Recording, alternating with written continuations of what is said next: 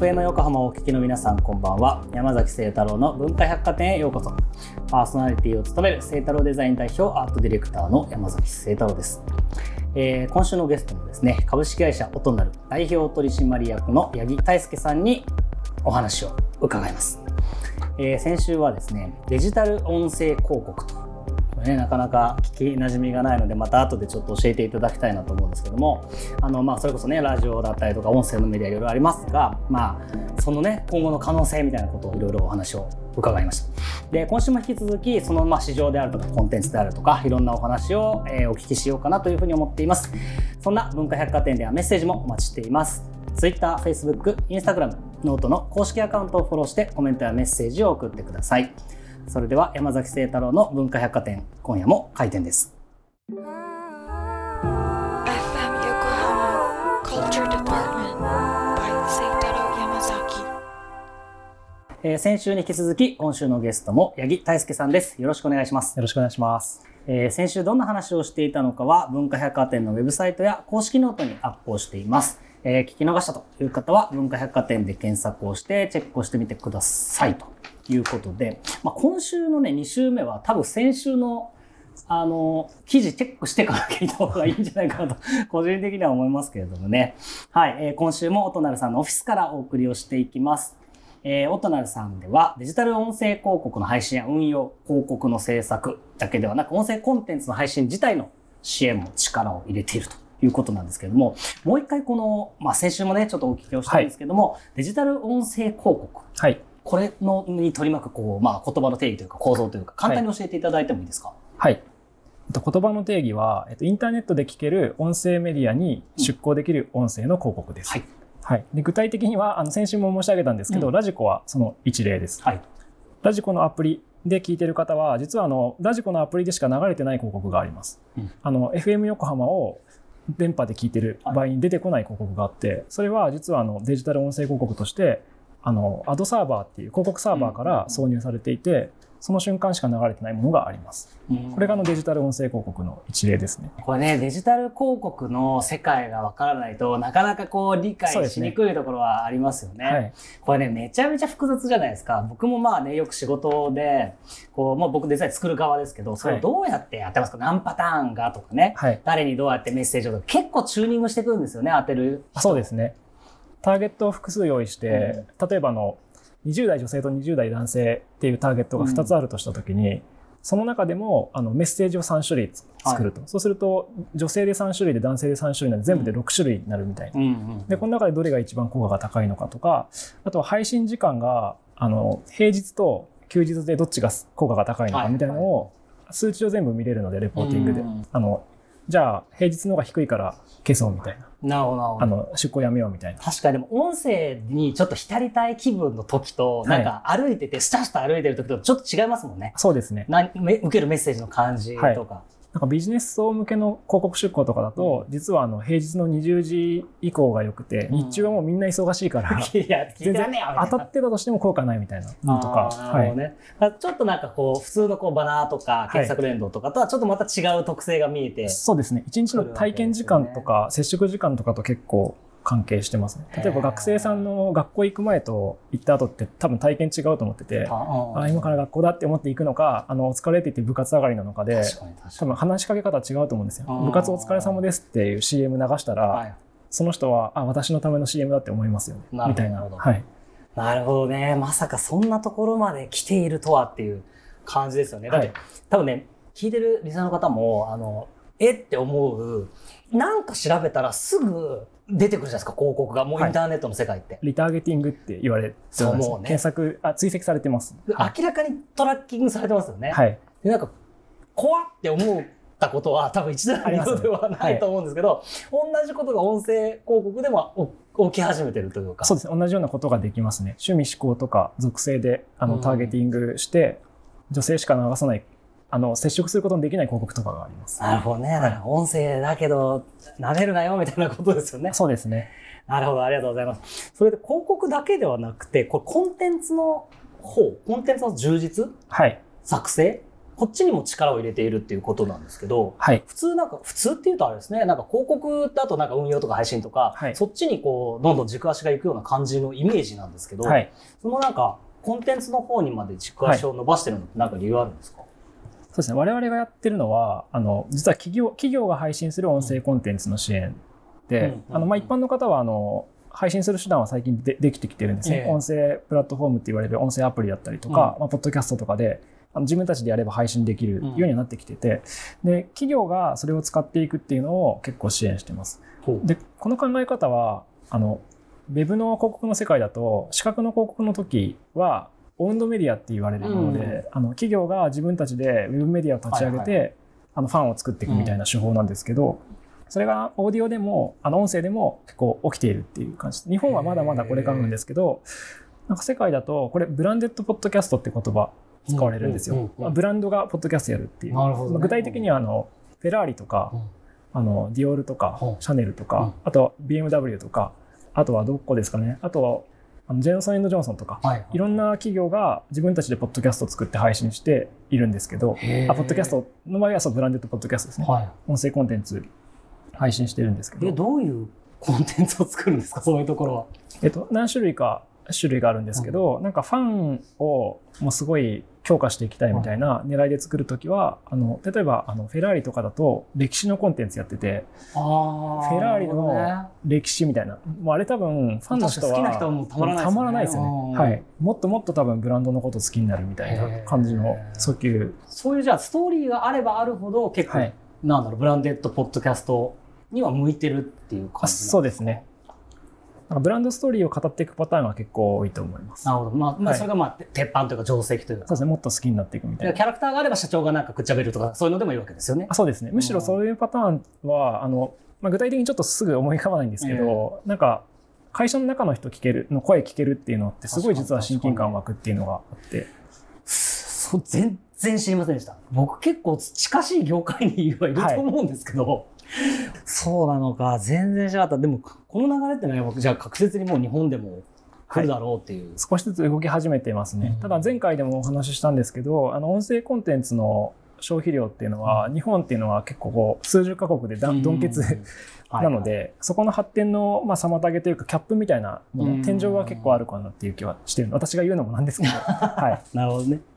で、えっ、と、まあ、今聞いているそのリスナーさんの中にはですね、おそらくまあ広告の出向とか、なんかこの話やってなんか可能性ありそうだな、やってみたいなって思う人もはい。いるんじゃないかなと思うんですけども、このデジタル音声広告をちょっと配信、出向する手順みたいなもはい。のをちょっと教えていただきたいなと思うんですけど、例えば僕だとまあいろんなまあ、まあ、クライアントがいまして、い、ろんな企業のプロモーションとかブランディングをお手伝いしているんですけど、はい。じゃあ、やりましょうよってなった時に、ま、まずどうすればいいんですか？ね。今はですね、出向できる会社は結構限られてるあ、というか、まあ代理店が必要なので、うん我々もそうなんですけど、まあ代理店に声かけるっていうところですね。で、あの普通の広告とちょっと違うのは、結構プランニングをしてくれます。してくれますというのは、ターゲティングどうしましょうとか、はいはいはい。あの誰向けにどんなコンテンツ作りましょうとかが、まあ普通の、で広も、告っぽいですね。ラジオ CM と一緒ですね。ラジオ CM の場合は番組どれにしましょうってなると思うんですけど、あのデジタル音声広告の場合で、特にこう挿入型のものは、うんどういうターゲティングで予算いくらではい配信しましょうっていうところから始まります。へで予算いくらでっていう話は一体何なのかというと、あの再生数課金なんですよね。ー YouTube とかと同じ1配信いくらとかっていはいう配信なので、逆に言うと、あの、まあ、ちょっと乱暴な言い方するといくらでも出稿できるっていう感じですね。なるほど。じゃあ、まあ、そ変な話、予算が上限に行ったら、じゃあそこでストップっていうことにもなるっていうこと、あ、おっしゃる通りです。そういう運用になるので、まあ、なんですかね、100万円ですっていう感じでも実はなくて、75万円とかなんかそうな予算に合わせてとか、その中でもこう配信を砕いて出すとかもできますね。はいはいあの30万、30万、30万で別ターゲットとかに当てていきましょうとか。なるほど。これってあれですか、その、今、今の状状態って、はい。あのーまだそんなに知知ってる人少ないじゃないですか。は単体で出向していくケースが多いですか？それとも他の、なんか、アドだったりとか、はい。広告とかコミュニケーション戦略の中にインクルードして、こう、連動していくことが多いですか、えっと、まあ、少し前は試してやってみようみたいな感じ、はい。はい単体出向が多かったんですけど、最近は結構混ぜ込んでやっていただく、あの、企業さんも多いですね。で、よくあるのは、動画広告で YouTube やって、うん。その次みたいな感じで結構入ってくることあります。はあはあえっと、それは一回 YouTube 広告をやって、はいで、その後のフェーズで音声広告をやるとはい。次の、の、その YouTube を出し続けてるんですけど、まだ。新しいそのリッチメディアというはいは、いか聴覚向けのメディアとしてあの追加でやるみたいなケースとかも増えてきてますなるほど。。え、今までなんかいろいろやられてて、はい。これすげえうまくいったな、みたいなのってなってます？なるほど。そうですね。相性がいいのは、なんかアプリのダウンロードとか、意外になんかものすごいダウンロードされることとかありますね。へえ、え、ゲームとかそういうのですか？あそうです。なんか、ゲームよりはもうちょっと実用的な家計簿アプリみたいなものとかで、ああ、そうなんですか？ターゲットを明確にして出していくと、それで結構ダウンロードされてたりとか、逆にあれなんですかね、その資格がないから、自分で結構想像はい。して、なんかアクティブになるとか、そういうこともあるんですかね？そうですね。あの、前回のお話でもちょっとお話ししたんですけど、資格がないんで、結構メッセージでこう買ってもらえるもの、うん機能性とかを口で伝えられるようなものはいはいが結構向いてて、で保険とかもいいですね。保険とかも、YouTube もですね、あの、間接コンバージョンっていう言葉があって、うんうんうんあの、YouTube で接触した時に、クリックして申し込むんじゃなくて、一回離脱するんですけど、別経路で、ああ、じゃあ、すり込まれてるんだ。みたいなのを計測できるんですよ。これ間接コンバージョンって言うんですけど、直接コンバージョンじゃない。なるほど。これあの YouTube 超える時時々あって、そういう保険とかだと送りますね。あ、そうなんだ。すごいっすね。動画をに時々勝つ時があるっていう。なるほはいどね。でも、ひ費用対効果としてはすごいいいわけですよね。あそうですね。出稿費用は動画よりやはり安い、うん動画広告より安いですし、あの何よりメリットは実はあの制作費にあって、うん。動画 CM 作るのと音声 CM 作るのってどっちが安いですかって圧倒的に音声なんで、確かに。圧勝ですよね。はい。あと結構複数パターンやっぱ作り分けられたりするのもいいですね。なんかちょっとだけ言い回し最後変えてみるとか、はいはいは。はいい。確かに、ね。こんばんはっていうのとおはようございますっていうのって、多分2秒ぐらいのはい収録の差じゃないですか。みたいな感じでバリエーション増やしやすかったりとか。なるほどね。これは結構なんかクリエイティブ心もちょっとくすぐられますね。そうですね。めちゃめちゃ実験できます、そこは。うんはい。なんかちょっとなんかやりたくなってきましたね。聞けば聞くほど。はい、ありがとうございます。えーそれではここで一曲いきたいと思います。八木さん曲紹介お願いします。はい。えー、ウィーザーのアクロス・ザ・シーです。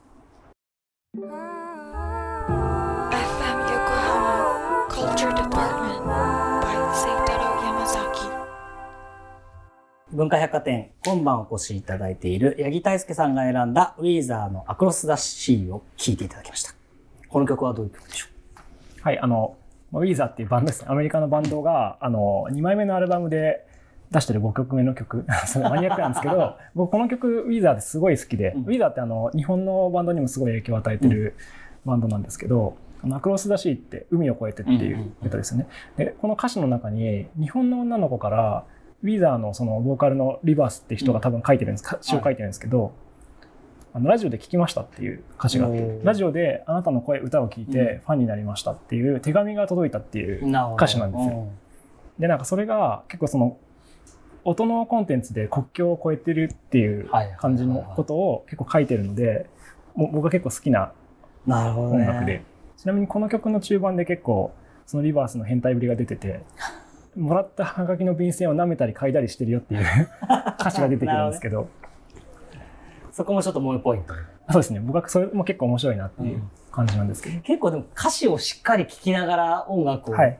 味,、味わうタイプというか、あそうですね。僕は結構そうですね、はい。言葉、言葉派というか、はい。っていう感じですかね。ありがとうございます。えーまだまだお話を伺っていきたいと思います。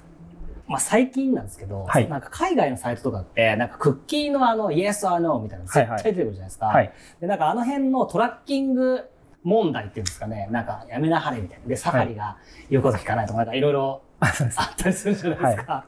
サファリは言うこと聞かないですね。どう、はい。どうなってくんですかね？大きい流れとしてというか。まずクッキーに関して言うと、音声関わらずクッキーの話で言うと、2023年にあの Google の Chrome がクッキーやめますって、うん。廃止ですって言っててそこがもう多分一回エンドだと思っていて、クッキーが使えるまでのタイムリミットは2023い。年、うん。で音声広告に関しての影響っていうところだと、私は2種類の話がちょうど面白いようにあるなと思ってて、一つは他のデジタル広告のように影響を受けますうんターゲティングしづらくなりますトラッキングできなくなりますっていうのが半分うん。でもう半分は何かっていうと音声広告って他の広告とちょっと違う特性が一つあって、はいホストリードがめちゃくちゃ強いんですよ。ホストリード。ホストリードっていうのはパーソナリティが喋る広告が効果が高いって言われてて、はいなんか出稿割合だとホストリードのあの割合結構高いメディアなんですよ、ねああ、。そうなんですね。って考えた時にクッキーのターゲティングとかあんま関係ない出稿も実は結構あってそっかそっか。もうそもそも思考性が高い人が来てるから。というよりはパーソナリティに宿ってるところに対して出稿してくれるみたいな、んターゲティング性能とかよりもそうですね、なるほどね。まあ、トラッキングしづらい問題は引き続き起きちゃうんですけど、はいはよりなんかメディアに宿ってる人たちに出向したいんであんまりトラッキング関係ないですっていう出向があるんじゃないかって考えてて、え、これちなみに、ちなみにちなみになんですけど、はい。このトラッキングってなんで問題になったの？もうさすがにお前、はい、さすがにやめろよみたいな、そういうことですか？あクッキーの話ですか、はあのできなくなってるのはサードパーティークッキーって言われるほあの第三者仕様で、うん。クッキー自体は実はあのサイトの持ち主がサイトの持ち主のために使うのは問題ない。うですけどサイトの持ち主じゃない人にあ、その情報を渡して。渡してデータを売るみたいなことです、つまり。みたいな使い方を結構規制されてるっていう。感じですねそういうことなのか。でプライバシーをつまり特定されてしまうっていうことですね。結構ターゲティングの話とも結構表裏一体なんですけどだ。からこっちのサイトで見たら、こっちのサイトでこれが出てきて、はいえーみたいな。そうですねああれですね。あれが結構なんですかね、こうカオスな状態っていうか、その無秩序状態に結構クッキーってなりやすい構なりなっていたみたいなところがあって完全な規制じゃない持ち主だったらいいですよっていう感じなるほどねで。すね。そうすると、ユーザー的には、ユーザーというか、その日常的に生きていろいろ広告を触れている身としては、はい、ちょっとずれる。感覚になるんですかね。そうですね。あのマッチ率の高い広告が出てこなくなる可能性はありますね。まあ、次の実は代替技術とかも開発されているので2024年とかそのレベルになるとで、まあ、結局同じことなんじゃないかなって思いますけど今ほど無差別にやれないので精度は落ちてくるかなっていう気はします。なるほどね。いや、なんか広告って僕、あの、その業界としては多分近しいところにいるんですけど、はい。ただちょっと全然違うじゃないですか。はい。あの、その中で言うと全然違うんですよね。その、いわゆるマーケターとか、そはい。のアドネットワークとか、はい。もうなんか、3文字の略語？はい。はい、CTR、CVR とかすぐ言いますから、ね。はい。で、なんかもう何言ってんだろうみたいなのがはい、めちゃめちゃあるんですけど、はい。毎年なんかこう、勉強会やったりイベントやったりとかして、技術がめちゃめちゃ、こうなスピードで変わっていくじゃないですか。なんか今後もやっぱりこういう感じで、どんどんどんどんはい発展していくんですかね。そうだと思いますね。誰が誰がこんなにアップデートしてってるんですか？業界全体ですかね。クッキーとか結構長持ちしたって思いますけどね。あーやっぱそうなんだも10年とか全然ややってると思いますけど。へえ。え、理想はどこをめ目指してるんですかね、これって。なんか主語が誰かに私はよるかなって思ってて、広告主からしたら、めちゃくちゃターゲティングできて、特定できた方がいい。そうか、出したら買うみたいな。で、メディア側からすると、あの、いやいや、ターゲティングとかしすぎるなよって僕は思うと思うんですよ。なぜなら番組に宿ってるファンに対して出向してよって思うと思うんで、はいはいはい。なるほどね。はいうんなんかその辺の何が正解かっていうのはいろいろある気はします。そうか、いろんなところでバランスを取りながら、はい。流動的に進化していってるっていう、そういう感じなんですかそうですねね。デバイスもまあ変わるだろうし、はい僕は結構メディアに宿ってるファンでちゃんとあの出向するべきなんじゃないかっていうスタンス。思 考なんですよね。だからアドテクって結局極めていくと、あるいはデジタル音声広告やってる私が言うのもなんなんですけど、あの数字の戦いになっちゃうんで、うん結局もうどんなユーザーがいようが関係ないっていう、はいはいもう PV があってそこの中でターゲティングザクザク切ればいいよねってなっちゃうのは、コンテンツの作り手的にどうなのって思うじゃないですか。確かにね、はいそれはそうですね。何作ってもいいじゃんっていう話にそうなんです。結局、どんなこ手段を使っても数字上げればいいんでしょってなっちゃうのは、どんどんメディアがやっぱ悪くなっちゃうので、っていう、ねはい。なんかそういう時期もありましたもんね。そうですね。うんちょっとそれで問題になった時期。2ちゃんまとめとかも結構そうだと思いますし、うんキュレーションメディアとかでパクリメディア作ってみたいな、めちゃめちゃ、はい。リフトでリフトでみたいなやつ。そうですね。なるほど。結構難しいですね。やっぱ新しいメディアと新しい技術をね、社会に実装していくっていうのはね。はい、ありがとうございます。えーそれでは最後のパートですね。ゲストの方皆さんに伺っていることをお聞きしたいと思います。えー僕、山崎聖太郎とコラボレーションするとしたら、どんなことをしてみたい、もしくはできると思いますか？テダルさん、企業のそのデザインとか戦略とか考えてると思うんですよ。はい。で、多分資格の情報とかがメインだと思うんですけど、これからの時代は、私はあのソニックブランディングって言われるような、企業、この音といえばこの企業っていうのがどんどん強まっていくと思ってて、でそういう音のブランディングみたいなものをなんかご一緒していく。つまり、多分音だけじゃないんですね。うん。音と視覚と合わさった時に、ですよね。はい、うんもうこれは完全にその企業を思い出すとか、その音のブランディング活用とか音のデザインですね。みたいなところとかをなんかご一緒できると面白い確かにそれは普通にすぐ一緒にできそうですね。はい。しかもどんどん増えると思いますよ。これはあのオーディオ音声だけじゃなくて動画でも使えるやつなんで。確かに確かに。はい。ちょっと相談しましょうあそうですね。具体的に。はい、具体的に。はい。ありがとうございます。そして最後に、この番組のコンセプトである文化百貨店という架空の百貨店があったとして、バイヤーとして一角を与えられたらどんなものを扱いたいですか？そうですね。僕は結構音声コンテンツを売りたいんですよね。うんあの音声に対してあのお金を払ってくれるっていう状況を結構作りたいので、なるほど。まあ、すごいいろんなパターンのそのものすごい面白い会話を売るとかでもいいと思うんですけど、ん。なんかそういう音声のコンテンツを販売していけると面白いかなと。なるほどね。なんかあれですよね。これもう本当全然余談ですけど、あの、NFT とかとの相性もああると思います。むしろそっちかもしれない、うん。そっちかもしれないっていうかもしかしたら絵とかよりもなんかそそんな声の波形とかって真似できないものだと思うんで、うん。はい、確かにね、なんかそれはああるかなってちょっと思いましたね。ありがとうございます。えー、2週にわたって株式会社オトナル代表取締役の八木大輔さんとお送りをしてきました。ちなみに、ちなみにでもないな。日本のデジタル音声広告市場、どんな市場にしていきたいですか？そうですね、まあ、僕はやっぱコンテンツもともとウェブメディアやってた人間なんで、コンテンツ作る人がハッピーになるようにしたいってのは結構思ってて、で市場をやっぱ良くしていくとリスナーも幸せになり楽しいコンテンツが増えて幸せになりますし、あのちゃんとお金が広告費で回るようになったら、うん。あのコンテンツ作る側もハッピーなので音声広告でちゃんとこう市場がせ形成されていて、めちゃめちゃその循環が回るっていうふうにしていきたいと思って日本はまだそうなってないと思ってるので、はいはい、確かにね。まあ、市場を作るっていうことですね。なるほど、はい。ありがとうございます。それでは最後に、音声コンテンツを始めようと思っている方、そしてデジタル音声広告、配信してみたいと思っている方にメッセージお願いします。はい、えっと、そうですね。まずは配信に関しては、なんか動画とかよりもすごい気軽で、究極スマートフォンあって、10分話せばコンテンツできちゃうので、ぜひやってみていただくといいかなと思います。で広告もあの動画とかに比べるとすごいこう実は身近なので、うん簡単に作れますしコストも安いのでぜひ試してみていただければなというふうに思いました。はい、ありがとうございます。えー、八木さんとのトークは文化百貨店のウェブサイトと公式ノートでレポートをしますので、ぜひチェックをしてみてください。今回のゲストは株式会社オトナル代表取締役の八木大輔さんでした。ありがとうございました。ありがとうございました。えー、2週にわたって八木大輔さんとお送りをしてきました。完全に新世界。新世界の幕開けです。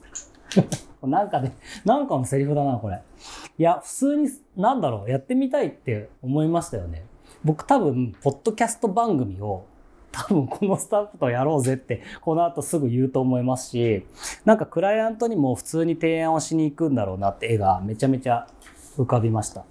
なんだろう、伝えたいけど、伝えられないこととか、伝えにくい状況みたいなって結構たくさんあって、だけどなんかね、ずっと長いこといろんなあのブランドとかと面倒、あの、並走してると、やっぱりその思いをどこかで伝えたいみたいなね、思いってやっぱすごいあるんですよね。で、お客さんもそれ聞きたいと思ってるんだけど、それのね、出会いの場がなかったりとかするんですよ。っていうのを本当に近い距離で音声っていうあのメディアを使ってなんか実現できるんじゃないかなっていうのは普通にリアルに思いました。はい。といったところで今週の文化百貨店は閉店となります。それではまた来週10月17日の深夜0時半にお待ちしています。お相手は山崎聖太郎でした。